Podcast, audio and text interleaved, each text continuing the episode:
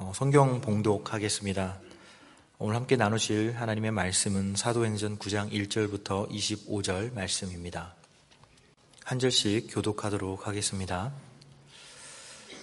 사울이 주의 제자들에 대하여 여전히 위협과 살기가 등등하여 대제사장에게 가서 담에색 여러 회당에 가져갈 공문을 청하니 이는 만일 그 도를 따르는 사람을 만나면 남녀를 막론하고 결박하여 예루살렘으로 잡아오려 함이라.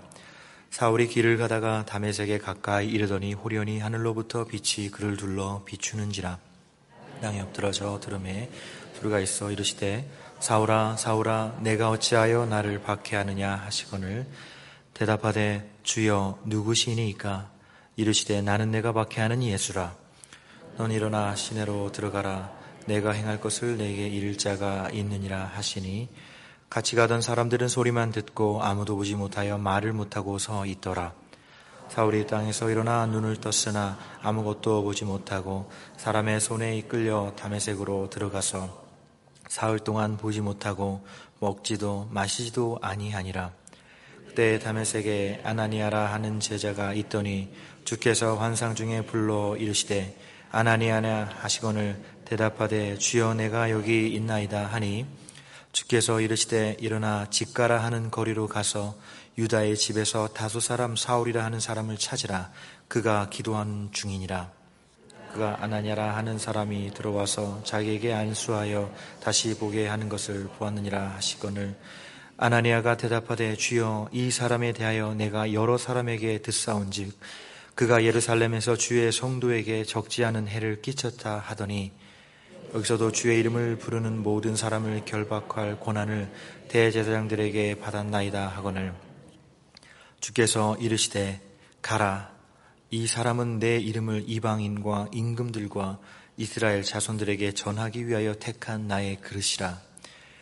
내 이름을 위하여 얼마나 고난을 받아야 할 것을 내가 그에게 보이리라 하시니 아나니아가 떠나 그 집에 들어가서 그에게 안수하여 이르되 형제 사우라 주 곧 내가 오는 길에서 나타나셨던 예수께서 나를 보내어 너로 다시 보게 하시고 성령으로 충만하게 하신다 하니 즉시 사울의 눈에서 비늘 같은 것이 벗겨져 다시 보게 된지라 일어나 세례를 받고 음식을 먹음에 강건하여 지니라.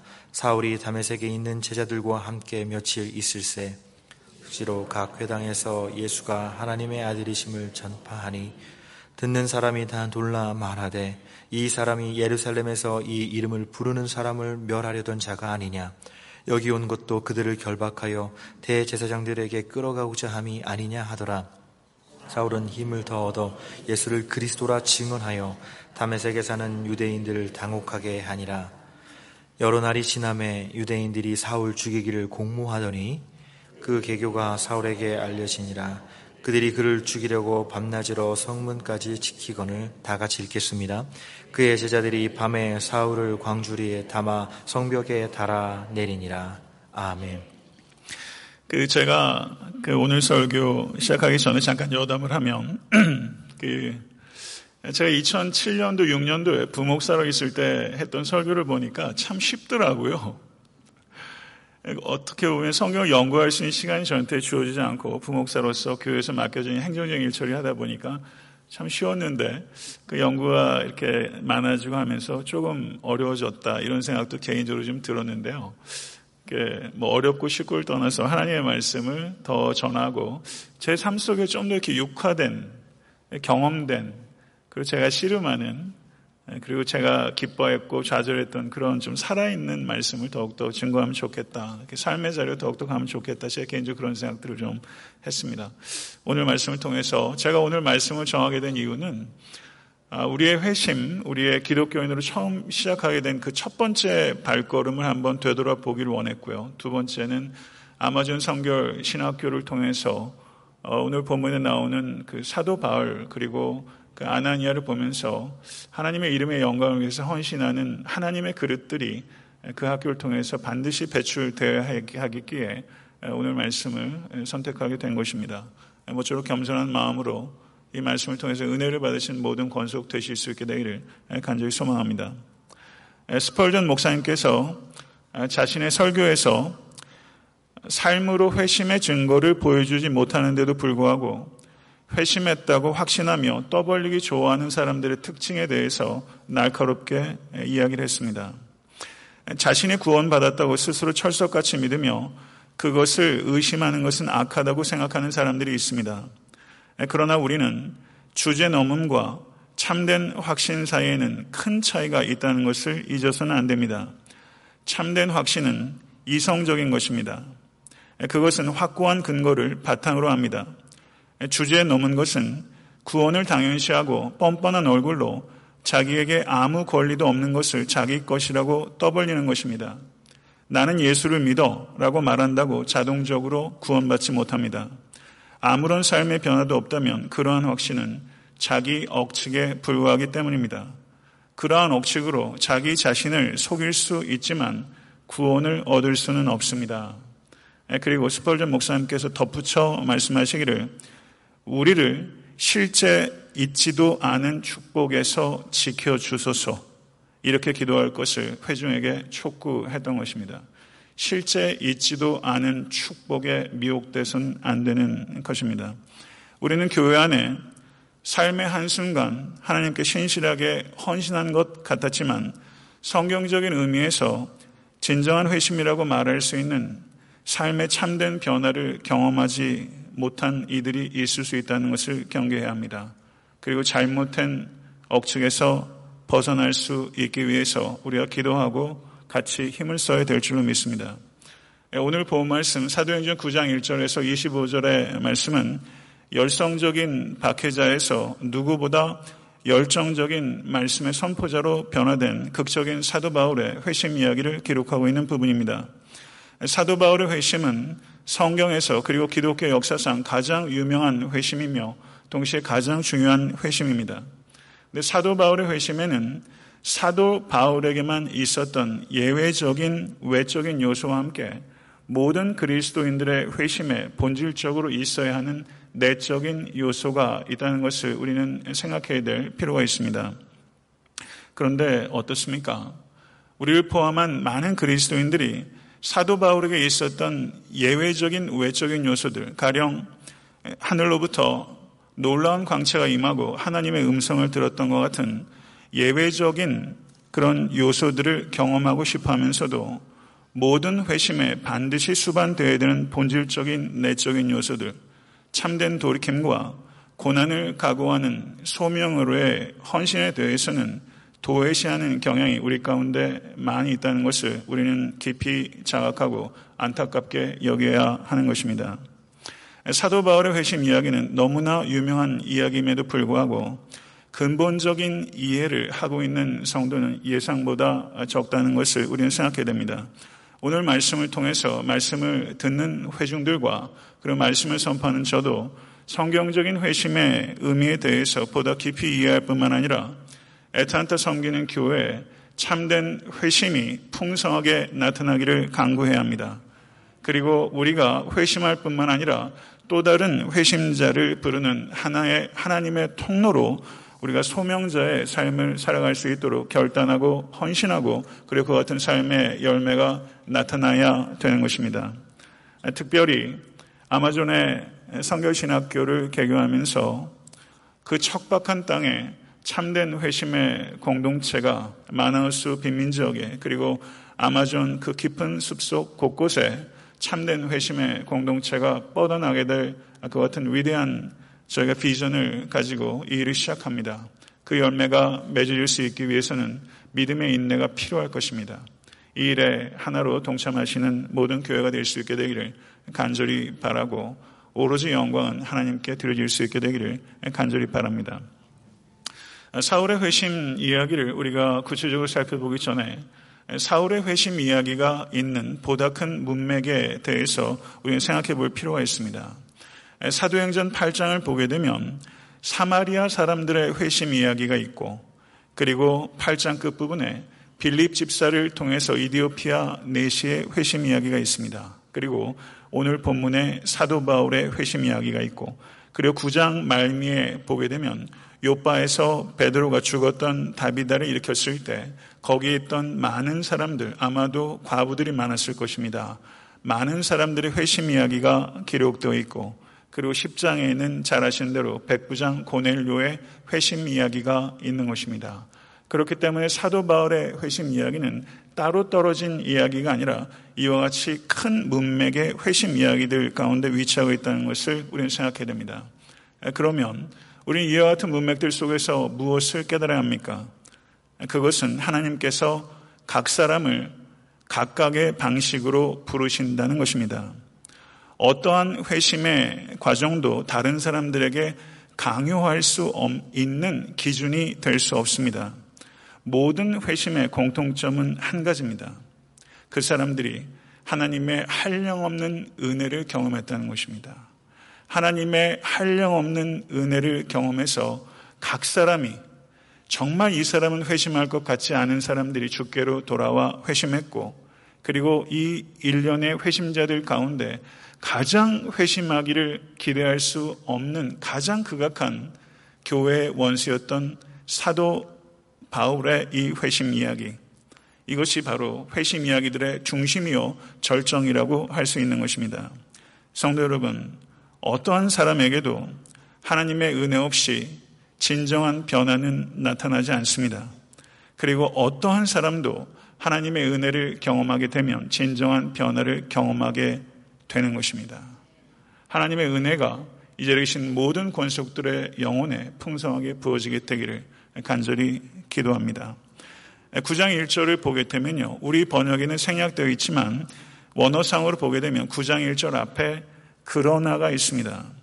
그래서 영어 번역을 보게 되면 9장 1절 앞에 벗이라는 접속사가 있는 경우를 보게 될 것입니다. 그러면 앞에 있는 내용과 밀접하게 연관이 있다는 뜻이죠. 그럼 8장 30절에 어떻게 이야기를 합니까? 빌립은 아소도에 나타나 여러 성을 지나며 복음을 전하고 가이사랴에 이르니라. 그러나 사울이 주의 제자들에 대하여 여전히 위협과 살기가 등등하여 이렇게 연결되는 것이죠. 맞습니까? 그러면 분명하게 누가는 이 빌립과 사울을 대조하고 있는 것이고 빌립은 복음을 심기 위하여 열심을 내고 있는 사람이라면 사울은 복음을 뽑기 위하여 열심을 내고 있는 사람으로 이 두 사람을 극명하게 대조하고 있는 것입니다. 대제사장에게 사울이 갔습니다. 대제사장은 예루살렘에 큰 박해가 일어나서 예루살렘의 그리스도인들을 청소한 것으로 이 대제사장은 어느 정도 흡족해 하고 있었습니다. 그런데 사울은 흡족하지 않았습니다. 사울은 대제사장에 가서 공문을 요청했습니다. 말하자면 범죄자 그 협정, 인도 협정이 그 당시에 로마와 그리고 제반 제국들 사이에 있었다는 것이 문서로 남아 있습니다. 그 문서를 띄워달라. 이렇게 사울이 대제사장에게 갔던 것이죠. 대제사장은 만족했지만 이 기독교인들을 추적하는 사울은 결코 만족하지 않았고 예루살렘에서 다메섹까지 무려 150마일 떨어진 곳에 그곳에 가서 교인들을 밟은 세원에서 교회를 반드시 뿌리 뽑고자 하는 열심을 가지고 사울이 대제사장을 찾아갔던 것입니다.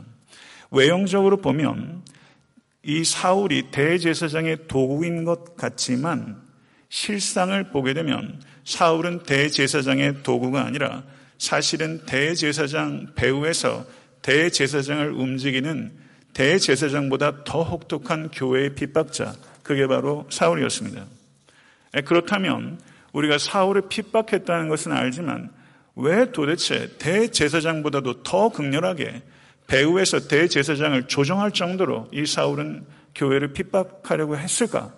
이것에 대해서 우리는 객관적인 이해를 해야 될 필요가 있는 것입니다. 그것을 이해하기 위해서는 사울의 유대적 배경에 대해서 우리가 이해를 해야 될 필요가 있습니다. 사울 시대의 바리세파는 두 개의 파가 있었습니다. 힐렐 학파와 샴마이 학파입니다. 이 두 개의 학파가 서로 극심한 논쟁과 그리고 각축을 벌이고 있었는데 힐렐 학파의 특징은 관대함입니다. 그런데 샴마이 학파의 특징은 엄격함입니다. 그런데 이 샴마이가 말하는 이 열심, 사도 바울이 사도행전에서 말하고 그리고 갈라디아서와 고린도 전후서 등에서 말하는 그 열심, 그리고 로마서 9장에서 말하는 그 열심, 그 열심. 그것은 무엇입니까? 그것은 단순히 열렬하게 기도하고 말씀을 읽고 금식하고 헌금하고 그리고 자기 의를 쌓기 위한 행위와 같은 종교성에 국한된 열심이 아닙니다. 이 샴마의 열심은 종교성을 뛰어넘습니다. 여기에는 정치적인 의미가 있는 것입니다. 그래서 샴마이가 이야기하는 열심은 폭력까지도 불사하는 혁명적인 것이라고 할 수 있는 것입니다. 폭력을 통해서라도 하나님의 나라의 회복을 위해서 이 샴마이는 기꺼이 자신의 몸을 불사를 준비가 되어 있었던 것입니다. 그런데 사도행전 22장 3절을 보게 되면 사울이 누구의 문화라고 밝힙니까? 나는 가말리엘의 문화라고 말합니다. 그런데 가말리엘은 샴마이 학파가 아니라 힐렐 학파입니다. 사도행전 5장을 보게 되면요. 가멜리엘이 힐렐 학파의 거장답게 뭐라고 말하냐면 사도들이 공회 앞에 잡혀왔을 때 이 사람들을 상관하지 말고 버려두라고 말하면서 그들의 사상과 소행이 사람으로부터 났으면 무너질 것이요. 만일 하나님께로부터 났으면 그들을 무너뜨릴 수 없겠고 도리어 하나님을 대적하는 결과가 될 것이다. 매우 이성적으로 관대하게 이야기를 했습니다. 왜냐하면 그는 힐렐 학파기 때문입니다. 그러면 사울이 가말리엘의 문화였다고 이 말만을 가지고 사울이 힐렐 학파다. 라고 말할 수 있겠죠. 그것은 매우 단순한 논리입니다. 사울이 힐렐 학파였다면 사울이 그토록 극렬하게 폭력을 동원해서 그리스도인들을 붙잡아 들이고 그들을 죽이려고 하지 않았을 것입니다. 사울은 가말리알 문화에서 분명히 학문적으로 가말리알에게 많은 것들을 배웠지만 가말리알이 가지고 있는 모든 입장에 동조하지 않았고 특별히 정치적인 입장은 전혀 다른 입장에 있었던 것입니다.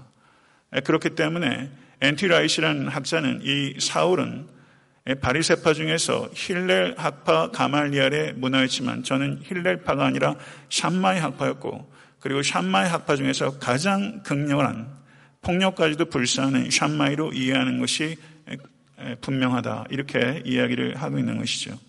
이와 같은 이해는 굉장히 중요한 것입니다. 성도 여러분, 유대인들은 죄를 사해주는 메시아라는 개념을 갖고 있지 않았습니다. 죄를 사하시는 분은 오직 하나님이시고 죄를 사하기 위해서는 성전에 가서 제사를 드려야 된다고 생각했던 것입니다. 유대인들이 기다렸던 것은 메시아인데 그 메시아는 죄를 사하는 메시아가 아니라 다윗의 옛 영광을 재현시켜줄 정치적이고 군사적이고 경제적이고 현세적인 메시아입니다. 그들은 인간 메시아를 기다린 것이지 하나님의 아들이 육신을 입고 이 땅에 오신다는 것은 감히 기대하지도 않았고 상상할 수도 없었던 것입니다. 더군다나 그 메시아가 나무에 달려서 죽었다는 것을 믿는다는 것은 그것은 가증스러운 것입니다. 더더구나 이방인들이 할례를 하고 유대인으로 개종을 해서 유대인이 돼서 구원을 얻는 것이 아니라 오직 예수 그리스도를 믿음으로 말미암아 구원을 얻어 하나님의 백성이 될 수 있다고 하는 이 가르침은 유대 민족이 선민으로서 가지고 있는 그 정체성, 권리에 대해서 완전히 포기하는 것이기 때문에 이 극렬한 샴마이었던 이, 이 사울은 이것을 절대 용납할 수 없었고 이 그리스도를 추종하는 그 도를 따르는 사람이라고 사도행전 9장에 나오고 있는데요. 도를 따르는 사람. 그리스도인이란 말은 사도행전 11장에 처음 등장합니다. 그러면 예수를 믿는 사람을 어떻게 표현했는가? 그 도를 따르는 사람입니다. 성도 여러분, 우리는 그 도를 따르는 사람입니다. 도가 호도스입니다. 에고 에이미 해 호도스. I am the way. 예수 그리스도께서 유일한 길이고 그 길을 따르는 사람, 그 사람들이 바로 그리스도인입니다. 그것이 그리스도인들을 지칭하는 최초의 용어입니다. 그 길을 따르는 것은 곧 예수를 따르는 것입니다. 사울에게 그 도를 따르는 사람은 변절한 유대인일 뿐이고 그들은 하나님으로부터 유대인들을 떨어지도록 미혹하는 최악의 이단자들입니다. 그래서 사도 이 사울은 극렬한 폭력을 동원해서라도 그들을 반드시 척결해서 하나님의 나라의 회복을 가져와야 한다. 이런 확신을 가지고 저가 일을 했던 것입니다. 성도 여러분, 우리가 사울의 행적을 통해서 우리가 깊이 생각해야 될 것이 있습니다. 세상에 폭력이 난무합니다. 그리고 우리들도 매우 폭력적인 성향이 우리의 기질 가운데 어딘가에 있습니다. 가장 극렬한 폭력이 개인의 삶 가운데서도 역사 속에서도 어떨 때 나타나는가? 가장 극악한 폭력은 자신이 악한 일을 저지르고 있다고 자각하는 사람에게서 나오는 것이 아니라 자신이 옳은 일을 하고 있다고 확신하는 성실한 사람을 통해서 가장 극렬한 폭력이 나타나게 되는 것입니다.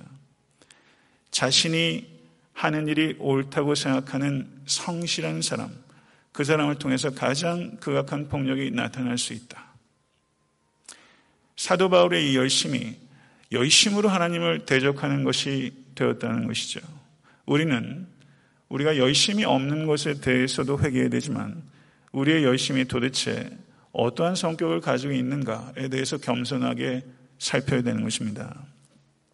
사울은 대제사장에 가서 성전 경비대의 상당수의 인원들을 저가 받고서 그들을 대동하고 다마스커스로 향했습니다. 그리고 150마일이 거의 도처했을 무렵에 정오쯤이었습니다. 사울은 다마스커스가 눈앞에 왔을 때 그의 마음은 뛰고 얼굴은 상기됐을 것입니다. 이제 저들을 발본세원해서 하나님의 나라를 드디어 회복시킬 수 있는 일에 좀 더 가까워지게 됐다는 그렇게 벅찬 감정이 올라오는 그 순간 호련히 하늘에서 정오의 태양보다 더 빛나는 빛이 사울을 비추고 사울은 그 빛에 압도돼서 땅에 엎드려졌는데 그때 하늘에서 소리가 들렸습니다. 사울아 사울아 내가 어찌하여 나를 박해하느냐?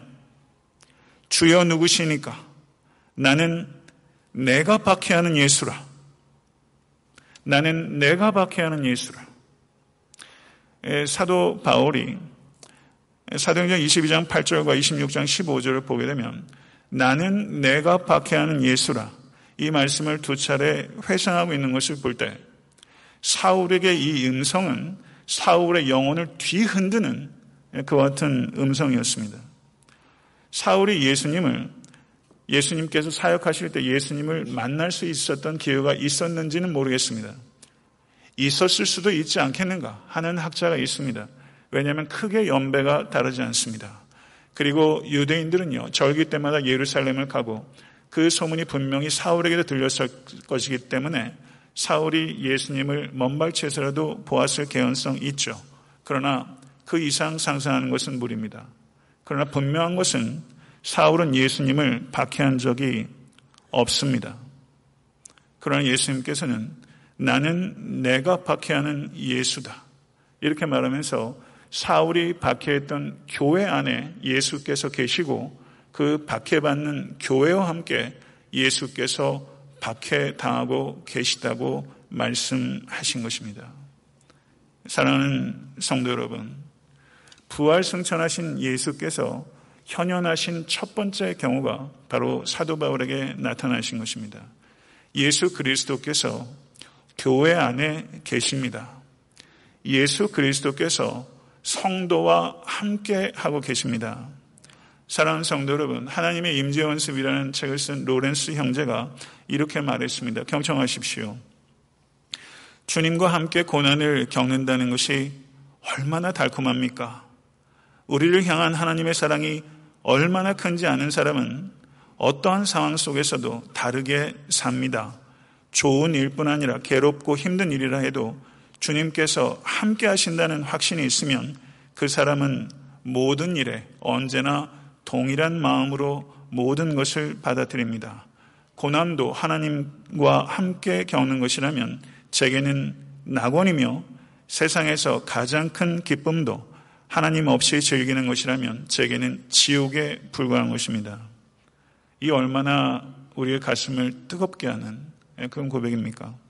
사울이 이제 곧 담에색에서 주와 복음을 위해서 저가 박해받기 시작합니다. 저가 받았던 박해는 유례가 없는 박해입니다. 사울이 이 바울이 돼서 저가 박해를 받았을 때 저가 무엇을 기억했을까요? 나는 내가 박해하는 예수라. 이것이 사울의 영혼 속에서 계속 메아리치지 않았겠습니까? 그리고 사울이 박해당하는 한가운데 자신과 함께 박해당하는 예수 그리스도를 생각하면서 이 바울은 그 박해 속에서 달콤함을 느끼고 그리고 새 힘을 얻었던 것이죠. 성도 여러분, 그 예수님께서 여러분이 느끼시든 느끼시지 못하시든 여러분의 삶에 그리고 여러분의 고통 가운데 함께 하고 계시다는 것을 반드시 믿으실 수 있게 되기를 간절히 바랍니다. 강렬한 광채로 사울은 눈을 떴으나 아무것도 보지 못한 상태로 사람들의 손에 이끌려서 담에색으로 들어가는 처지가 됐습니다. 사울은 나는 누구보다도 잘 보는 청년이었습니다. 그렇게 생각했던 사람이었어요. 그러나 실제 사울은 이 과정을 통해서 자기가 본다고 생각했지만 사실은 영적 소경이고 그리고 지금 눈을 먼 이 시간 사울에게 있어서 진정한 봄은 시작된 것입니다. 사울은 자신이 그토록 하나님을 위해서 열심을 냈던 것이 사실은 열심히 하나님을 반역하는 것이고 그리고 그것이 그리스도를 핍박한 것이었다는 것을 깨닫는 당혹감과 뼈아픈 고통을 느꼈을 것입니다. 성도 여러분, 우리가 열심으로 하나님을 대적할 수 있다는 것을 우리는 경계해야 합니다. 그리고 사울은 3일 동안 식음을 전폐하고 기도를 드렸습니다. 회개할 때 생사가 달린 것처럼 하라. 윌리엄 부스의 말입니다. 구세군을 시작했던 윌리엄 부스의 말. 회개할 때는 생사가 걸린 것처럼 해라. 회개는 작은 죽음입니다. 회개는 작은 죽음의 행위와 같습니다. 성도 여러분, 작은 죽음과 같은 정직하고 절실한 회개가 우리에게 회복될 때만 우리에게 희망이 있습니다. 작은 죽음과 같은 절실하고 절절한 회개가 교회에 회복되어야 합니다. 사울을 만나셨던 주님께서 환상 중에 아나니아를 만나셨습니다. 그리고 아나니아에게 말씀하십니다. 집가라는 거리로 와서 유다 집에서 다섯 사람 사울이라는 자를 찾으라. 저가 기도하는 중이라. 여기서 기도하는 중이다라고 번역되고 있는 헬라어가 프로스 유케타이라는 단어인데요. 이 단어가 현재 시제입니다. 그래서 영어 번역들을 살펴보니까 이 현재 시제의 느낌을 가장 잘 살려서 번역한 게 NLT 번역인데 거기에 뭐라고 번역하고 있냐면요. He's praying to me right now. 그가 지금 나에게 기도하고 있다. 이렇게 번역하고 있습니다. 성도 여러분, 우리가 하나님께 올려드리는 기도, 오늘 이 예배에 올려지는 기도, 새벽 재단에 드리는 기도, 골방에서 드리는 기도, 운전하면서 드리는 기도, 걸으면서 드리는 기도, 울면서 드리는 기도, 사랑하는 성도 여러분, 그 기도를 하나님께서 He is praying to me right now. 지금 나에게 하나님께서 기도하고 있는 것을 다 듣고 계신다는 것, 이거 정말 믿으십니까? 이걸 정말 믿는다면 어찌 기도하지 않을 수 없으며 있으며 정말 이것을 믿는다면 어찌 우리의 기도의 말이 바뀌지 않을 수 있습니까? 정말 하나님께서 여러분의 기도를 지금 듣고 계십니다. 누가복음 18장 10절 이하를 보게 되면 거기에 예수님께서 비유를 통해서 바리새인의 기도와 세리의 기도를 비유하셨습니다. 기도를 안 하는 문제가 있다면 기도를 잘못하는 문제는 더 큰 문제입니다. 사울이 3일 동안 식음을 전폐하고 기도하면서 사울은 바리세파 샴마입니다. 그러나 바리세파였던 이 샴마이 사울의 기도는 하나님이여 불쌍히 여기시옵소서 나는 죄인으로서이다. 저는 바리새인이지만 저의 기도는 세리의 기도로 바뀐 것입니다. 사랑하는 성도 여러분, 우리의 문제가 무엇인지 문제는 항상 있습니다. 그럼 정말 중요한 것은 무엇입니까? 세리처럼 하늘을 우러러 가슴을 뜯으며 하나님 앞에 기도할 수 있다면 사랑하는 성도 모든 문제는 해결되게 될 것이고 그 기도가 여러분과 저에게 그리고 이 교회 위에 그리고 이 땅의 교회 위에 회복 되어야 되는 것입니다. 아나니아는 하나님의 명령에 대해서 합리적인 반대를 제시했습니다. 그랬더니 주님께서 뭐라고 말씀하셨냐면 이 사람은 내 이름을 이방인과 임금들과 이스라엘 자손들 앞에 전하기 위해 택한 나의 그릇이라. 그가 내 이름을 위하여 해를 얼마나 받아야 할 것을 내가 그에게 보이리라. 이렇게 말씀합니다. 사울의 회심은 이방인을 위한 것입니다. 달리 말하면 사울의 다메섹의 회심은 이방인인 우리들을 위한 회심입니다. 하나님께서 사울을 부르신 것은 지금 이 자리에 있는 우리들을 위한 부르심입니다. 믿으십니까? 사울의 회심은 또 다른 사람의 회심을 위한 부르심입니다. 이것을 우리가 진실로 받아들인다면 사랑하는 성도 여러분, 여러분의 회심과 저의 회심이 사울의 회심과 중요성이 같다고 얘기하는 것은 말이 안 되는 것입니다. 그러나 그 본질적인 요소는 같습니다. 사울의 회심이 또 다른 사람의 회심을 위해서 주어졌던 것처럼 이 자리에 계신 여러분과 저의 회심도 누군가의 회심을 위한 부르심입니다. 이것이 사도 바울의 소명이고 여러분과 저의 소명입니다. 이것 진실로 받아들이십시오. 하나님의 뜻이 분명해지자 아나니아는 사울이 머물고 있는 집에 들어가서 하나님의 말씀대로 순종했습니다. 아나니아는 숨겨진 영웅입니다. 자신을 표적 삼아 150마일을 온 사울에게 성전 경비대도 여전히 있는 그 자리에 자신을 넘겨주는 일종의 자살행위와 같은 것입니다.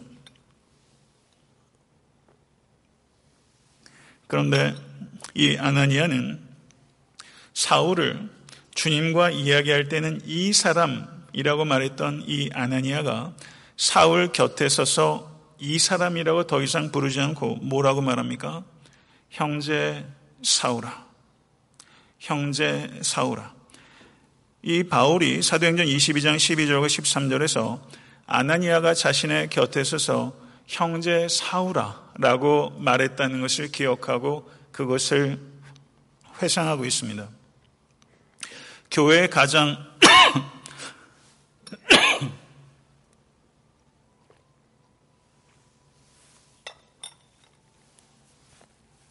극렬한 원수였던 사울이 눈멀었을 때 곁에 서서 형제 사울아 라고 말하는 것이 교회입니다. 성도 여러분, 살다 보면요. 누구의 잘못이었던지 간에 개인의 삶의 영역에서도 그렇고 교회에서도 그렇고 원수와 같은 관계들이 되는 일들이 있을 수 있습니다. 성도 여러분, 그럴 수 있습니다. 그러나 정말 중요한 것은 우리가 예수 그리스도의 피로 말미암아 구원을 얻은 형제 자매라는 것을 기억해야 되는 것입니다. 우리는 서로에게 저지로 주어진 것이 아니라 브라더로 주어진 것입니다. 그렇기 때문에 하나님의 말씀에 순종해서 자신의 몸뚱아리를 표적으로 내어주고 자신을 잡으려고 온 사울에게 가서 형제 사울아 라고 말했던 것처럼 오늘 그 말씀에 감동이 있으신 지체께서는 자신을 곡해하고 어렵게 하는 그 사람에게 다가가서 시시비비 가릴 것이 아니라 형제 아무개야 라고 말할 때 그것이 교회요. 그것이 성도요. 그것이 교회의 능력입니다.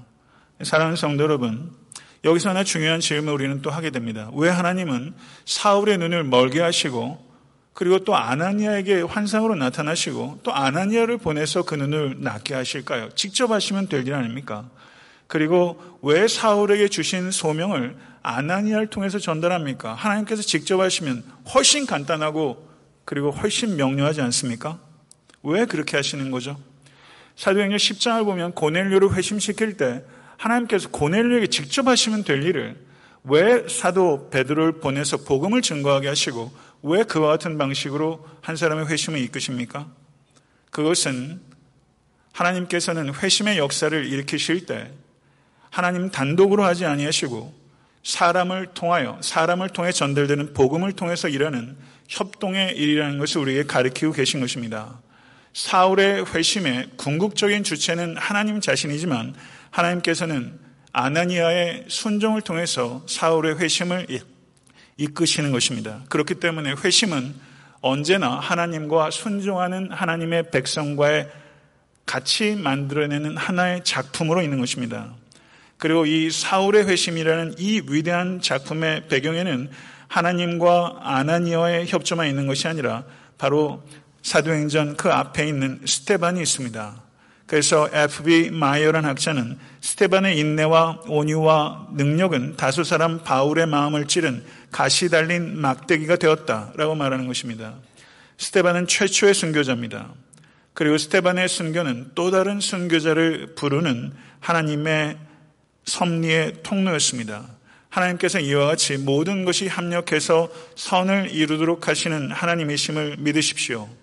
하나님께서 마치 오케스트라의 지휘자인 것처럼 한 사람 한 사람의 순종과 희생을 결코 하나도 땅에 떨어뜨리지 아니하시고 그 모든 것들을 사용하셔서 하나님의 크신 뜻을 이루시는 것을 확신하십시오. 사랑하는 성도 여러분, 지금 이 시간 여러분들이 드리고 있는 작은 순종과 그리고 희생, 그것을 통해서 하나님께서는 영혼을 부르시고 회심시키시고 그에게 소명을 부여하시는 것을 믿으십시오. 반드시 열매 맺게 될 것입니다. 성도 여러분, 누군가의 회심의 계기가 되고 누군가의 소명의 삶의 불씨가 될 수 있도록 여러분의 삶을 이끌고 계십니까? 정말 그것을 의식하면서 매 순간, 매일, 매달, 매년을 살아가고 계십니까? 여러분, 여러분의 삶이 누군가의 회심과 소명을 위해서 섬기는 스테반이 되고 그리고 아나니아가 될 수 있기를 바랍니다. 그렇지 못하면 결코 보람을 얻으실 수 없을 것입니다. 아나니의 안수로 사울의 눈에서 비늘 같은 것이 벗어져 다시 보게 됐습니다. 그런데 19절을 보니까 음식을 먹음에 강건하여지니라 사울이 담에색에 있는 제자들과 함께 며칠 있을세 이 부분을 보면서 왜 성경에 별로 중요하지도 않은 것 같은 이야기를 여기에 군더더기가 있을까 이렇게 생각할 수 있습니다. 그렇지 않습니다. 음식을 먹었다는 이야기를 듣는 것은 기독교는 육적 필요를 도외시하는 도 닦는 종교가 아니라는 것입니다. 고린도전서 10장 31절을 보면 그런즉 너희가 먹든지 마시든지 무엇을 하든지 다 하나님의 영광을 위해서 하라 라고 사도 바울이 건면합니다. 담에색 사건 이후로 사도 바울은 먹는 일에서조차 의미의 전환이 일어나게 된 것이고 사도 바울이 무엇을 먹든지 마시든지 하나님의 영광을 위해서 했던 첫 번째 식사가 바로 담에색 기독교 공동체와 나눴던 그 식사입니다.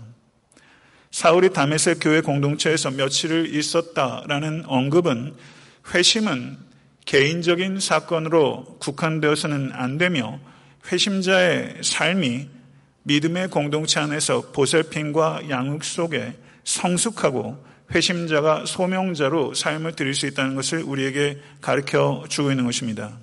사랑하는 성도 여러분, 에탄타 섬기는 교회는 어떤 교회여야 합니까? 원수였던 자에게도 따뜻한 형제를 나누고 그리고 이제 막 회심한 사람이 더욱더 헌신된 소명자로 성장할 수 있도록 거룩한 사랑의 공동체, 믿음의 공동체가 되어야 되는 것입니다. 이것이 여러분과 제가 가져야 되는 꿈입니다. 이 꿈에 동참하실 수 있게 되기를 간절히 소원합니다. 그러나 사울은 안주하지 않습니다. 즉시로 각 회당에서 예수가 하나님의 아들이심을 전파했습니다. 드디어 그가 핍박자에서 선포자로 변화된 것입니다. 회당에서 예수의 이름을 부르는 자를 잡아가려던 사울이 회당에서 예수의 이름을 선포합니다. 대제사장의 공문을 받아서 대제사장의 권세로 왔던 사울이 이제 하나님의 아들 예수 그리스도의 권세로 회당에 나타나게 된 것입니다. 그러자 회당에 있던 사람들이 이 사람이 예루살렘에서 이 이름을 부르는 사람을 멸하려던 자가 아니냐. 여기 온 것도 그들을 결박하여 대제사장들에게 끌어가고자 함이 아니냐. 라고 말하면서 이 박해자에서 선포자로 바뀐 이 사울을 보면서 느낀 충격을 표현했을 때 9장 22절은 이렇게 말합니다. 사울은 힘을 더 얻어 예수를 그리스도라 증언하며 담에색에 있는 유대인들을 당혹하게 하니라. 사랑하는 성도 여러분, 힘을 더 얻기를 원하십니까? 힘을 더 얻기를 원하신다면 예수께서 하나님의 아들이시오 그리스도이심을 증거해야 하는 것입니다. 사울이 이때 회당에서 예수께서 하나님의 아들이시오 그리스도이심을 증거했을 때 사울은 예수님에 대해서 모든 것을 알고 있던 것이 아닙니다. 그는 선포하면서 선교하면서 자신이 경험했던 예수 그리스도 그리고 이해했던 복음이 더욱더 그의 체험과 그리고 삶 속에서 깊어지고 넓어지게 된 것입니다. 사울의 가장 심오한 신학은 선교에서 나온 것입니다.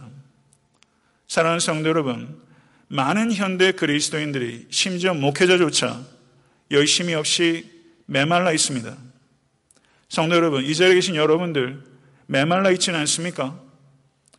성도 여러분, 불신자를 찾아 발로 찾아다니며 메말른 심령이라 할지라도 예수께서 하나님의 아들이시고 그리스도이시라는 것을 증거해 보십시오.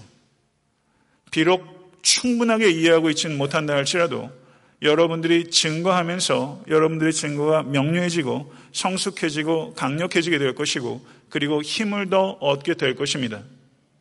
성도 여러분, 하나님의 능력을 체험하기 원하면서 왜 하나님의 능력이 필요한 곳에 가지 않습니까? 왜 전도하지 않으면서 하나님의 능력을 구하는 것입니까? 사랑하는 성도 여러분, 가르치면서 더 깨달아지는 것이 있습니다. 배우는 사람보다 가르치는 사람이 받는 은혜가 더 큽니다.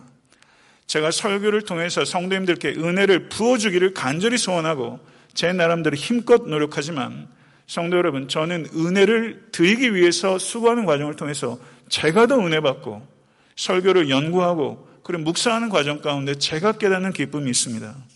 사랑하는 성도, 이 기쁨 누리십시오. 요한 웨슬레 목사에게 모라비언 선교사가 이렇게 충고했습니다. 저는 이 충고를 우리가 받기를 바랍니다. 믿음이 없으면 믿음을 얻기 위해 전도하고 믿음이 있으면 그 믿음으로 전도하시오. 믿음이 없으면 믿음을 얻기 위해 전도하고 믿음이 있으면 그 믿음으로 전도하시오. 성도 여러분, 사울이 저가 각 회당을 돌았던 것처럼 여러분과 저에게도 우리가 가야 할 회당이 있습니다. 그 회당에 예수의 이름이 높여지고 예수 이름이 선포되고 나사렛 예수 그리스도의 이름이 나타나야 합니다. 능력이 나타나야 되는 것입니다. 말씀을 맺겠습니다. 회심은 무엇입니까? 회개하고 믿는 것입니다. 회개하고 믿는 것은 성도의 신성한 의무인 동시에 하나님께서 우리에게 부어주시는 선물입니다. 회심의 과정은 각 사람마다 다릅니다. 일방적으로 강요할 수 없습니다. 그럼 하나님께서 누군가를 회심하실 때 하나님께서는 홀로 일하지 아니하시고 반드시 사람을 통해서 일하십니다. 그리고 그 하나님께서 여러분과 저와 함께 일하고 계시기를 일하시기를 원하시고 여러분과 제가 애타한테 섬기는 교회가 누군가의 가슴에 이 생명의 말씀을 던질 수 있는 스테반과 아나니아처럼 수고하기를 기다리고 계신 것입니다. 성도 여러분, 사울의 회심은 가장 극악한 원수도 하나님의 은혜를 경험하면 반드시 변화된다. 이것을 가르치고 있는 것입니다. 여러분의 가족 중에, 여러분의 목장 안에, 그리고 교회 안에, 여러분의 직장에 이 사람은 정말 아니야 하는 사람이 있다면 그건 섣부른 예단입니다. 하나님의 은혜만이 나를 변화시켰고 하나님의 은혜만이 그 사람을 변화시킬 수 있는 것입니다. 사랑하는 성도 여러분, 우리도 누군가의 회심을 위해서 하나님께서 선물로 나를 회심시킨 것입니다. 그렇다면 우리도 먹고 마시는 것이 바뀌어야 합니다. 먹고 마시는 것의 의미조차 전환이 일어나야 합니다. 성도 여러분, 이 자리에 아직 회심하지 못한 영혼이 있다면, 그리고 회심을 기다리고 있다면, 주님의 부르심에 겸손한 믿음으로 응답하시기를 간절히 제가 그리고 교회가 기도합니다. 회심의 증거가 아직 여러분의 삶 가운데 분명하지 않다면 오늘 이 아침 이 예배가 계기가 돼서 여러분의 삶 속에 뚜렷한 회심의 증거가 나타나기를 간절히 축복합니다. 그리고 에탄타 섬기는 교회가 이 땅에 있어야 되는 이유는 회심자가 풍성히 나타날 뿐만 아니라 그 회심자가 소명자로 헌신할 수 있도록 거룩한 사랑의 인큐베이터가 되어야 되는 것입니다. 핍박자에서 선포자로 극적으로 변화된 이 사도 바울의 삶이 여러분과 저의 삶 평생을 통해서 다소 더딜지라도 반드시 나타나야 하며 나타나게 되기를 간절히 소원합니다. 노예 상인이었다가 목회자로 헌신했던 존 뉴턴. 그 사람이 어떻게 고백했는가 그 이야기를 마지막으로 말씀을 드리고 설교를 마치겠습니다.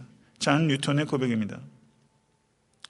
지금 내 모습은 마땅히 그렇게 되어야 할 모습이 아닙니다. 내가 소망하는 모습도 아닙니다. 그러나 저는 진정으로 말씀드릴 수 있습니다. 지금 내 모습은 과거의 내 모습이 아닙니다. 지금 나의 나된 것은 하나님의 은혜입니다. 이 잔 뉴턴의 고백, 이 고백이 여러분과 저의 고백이 될 것입니다. 기도하겠습니다. 존귀하신 주님, 감사합니다. 오늘 또 말씀 앞에 겸손하게 서서 또 하나님께서 사용하신 이방을 향한 택한 받은 그릇된 사울의 회심의 이야기를 통해서 우리가 회심이 무엇인지를 생각하며 하나님께서 사울 한 사람을 회심시키기 위해서 얼마나 계획하셨고 또 아나니아와 스테반의 협조 속에 그 일들을 하나의 작품을 만드셨던 것을 저희들이 봅니다. 하나님 아버지 우리 애타한테 섬기는 교회 교인들 가운데 아직까지 회심하지 못한 영혼들이 있습니다. 하나님 극유력에 주시고 하나님의 생명의 빛을 조명하여 주셔서 삶 속에서 정형 없이 달리는 것 멈추고 하나님의 말씀과 성령 안에 다 이해하고 믿을 수는 없지만 아버지 하나님 하나님의 말씀을 신뢰하고 삶의 방향을 전환하며 회심할 수 있도록 주여 은총을 베풀어 주시옵소서 이 자리에 계신 권속들의 영혼 가운데 삶 가운데 회심의 증거가 분명하게 나타나기를 간절히 소원합니다. 회심의 공동체가 되게 하시고 또한 또 다른 사람을 회심시키는 하나님의 회심의 통로로 우리 사랑하는 모든 권속과 교회가 쓰임 받게 되기를 간절히 소원하며 이 소명과 무관하게 살지 않도록 우리를 일깨워 주시고 하나님께 헌신할 수 있도록 인도하여 주시옵소서. 그래서 우리 각자 역시 하나님의 택함 받은 그러신 것을 기억하며 아름답고 진실하게 그리고 풍성하게 삶의 열매를 거둘 수 있도록 이 자리에 있는 각 사람에게 하나님의 영을 부으시고 하나님의 음성을 듣게 하여 주시며 성령으로 충만케 하여 주시옵소서. 예수 그리스도 이름으로 간절히 기도드려 싸움나이다. 아멘.